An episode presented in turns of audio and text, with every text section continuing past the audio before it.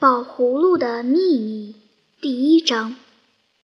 我来给你们讲个故事，可是我得先介绍介绍我自己。我姓王，叫王宝。我要讲的正是我自己的一件事情，是我和宝葫芦的故事。你们也许要问：什么宝葫芦？就是传说故事里的那种宝葫芦吗？不错。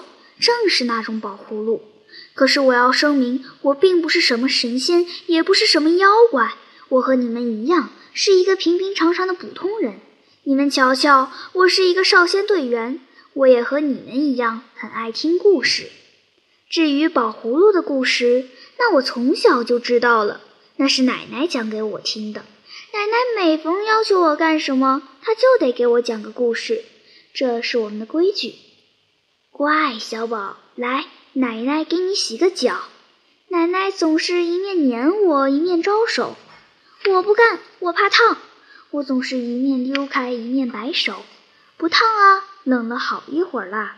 那我怕冷。奶奶撵上了我，说洗脚水刚好不烫也不冷，非洗不可。这我只好让步。不过我有一个条件，你爱洗就让你洗。可你得讲个故事，就这么着，奶奶讲了个宝葫芦的故事。好，小宝别动。奶奶刚给我洗了脚，忽然又提出一个新的要求来，让我给你剪一剪。什么？剪脚指甲呀？那不行，我光着脚丫一下地就跑，可是胳膊给奶奶拽住了，没有办法。不过我得提出我的条件，那非得讲故事。于是奶奶又讲了一个，又是宝葫芦的故事。我就这么着，从很小的时候起听奶奶讲的故事，一直听到我十来岁。奶奶每次讲的都不一样。上次讲的是张三劈面碰见了一位神仙，得到了一个宝葫芦。下次讲的是李四出去远足旅游，一游游到了龙宫，得到了一个宝葫芦。王五呢？他因为是一个好孩子，他让奶奶给他换衣服，所以得到了一个宝葫芦。至于赵六得到的一个宝葫芦，那是绝地绝来的。不管张三也好，李四也好，一得到了这个宝葫芦，可就幸福极了，要什么有什么。张三想，我要吃水蜜桃，立刻就一盘水蜜桃。李四希望有一条大花狗。马上就冒出了那么一条，冲着他摇尾巴，舔他的手。后来呢？后来不用说，他们全都过上了好日子。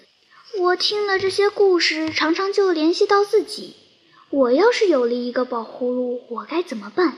我该要些什么？一直到我长大了，有时候还想起它来。我有几次对着一道算术题发愣。